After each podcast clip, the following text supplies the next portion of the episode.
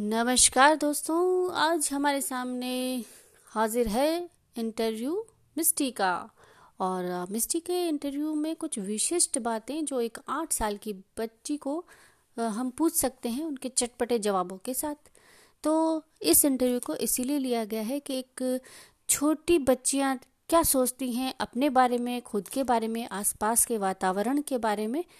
तो फ़िलहाल हम पूछते हैं मिष्टी मैडम को कि सुंदर कौन होता है? छोटी बच्चियाँ सुंदर होती है तो सुंदरता वो कब सुंदर लगती है? कुछ कुछ लड़कियाँ ऐसी होती है छोटी छोटी जो बहुत प्यारी लगती है, बहुत अच्छी लगती है, और कई बार कुछ कम प्यारी लगती हैं हम कभी कभी उससे बात नहीं करते हैं। तो सुंदर कौन होता है? कैसे लोग होते हैं? कैसी बच्चियाँ होती हैं जो सुंदर सुंदर लगती हैं? मैं बताना चाहूँगी छोटे बच्चे वो मुझे अच्छे लगते हैं क्योंकि वो बहुत क्यूट होते हैं तो वो वो भी अच्छे होते हैं। और कभी कभार कुछ बच्चे रोते हैं और ऐसे रोते हैं जैसे कोई क्यूट बच्चा रो रहा हो। तो भी वो सुंदर ही लगते हैं। हाँ। तो बच्चे कुल मिला के सुंदर, सुंदर ही होते, होते हैं। यस बहुत अच्छा जवाब मिस्टी। एक सवाल और।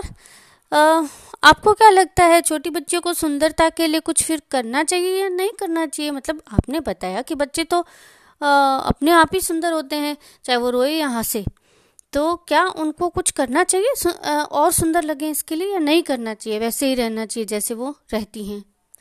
वैसे ही रहना चाहिए। अगर उन्होंने कुछ मेकअप वेकअप किया तो उनके मुँह पे फुंसियाँ हो जाएगी पिंपल्स हम्म। हो जाएँगे। तो उन, उसकी वजह से उन्हें उन्हें अजीब सा लगेगा और फिर उन्हें उनकी जो सुंदरता है वो भी चली जाएगी। तो अगर आप मेकअप करें तो सिर्फ़ एक बार के लिए करें मम्मी पापा को दिखाएँ और वापस धो लीजिए। हम्म, जैसा कि मिस्टी हमेशा करती है है ना? तो अच्छा मैं ये पूछना चाहती हूँ कि सुंदरता मतलब मैं ये नहीं कह रही हूँ कि मेकअप कीजिए। आप अपने आपको कंगी ब्रश साफ़ सफ़ाई ये करना चाहिए कि नहीं करना चाहिए? ये तो करना चाहिए। हम्म और मिस्टी करती है कि नहीं करती है? करती हूँ। करती है? सच्ची सच्ची? हाँ। कभी कभी ब्रश में लेट करती है। तो ये थी मिस्टी मैडम जिनका सुंदरता को लेके कुछ थॉट हैं कुछ विचार हैं आपने सुने। बहुत बहुत धन्यवाद।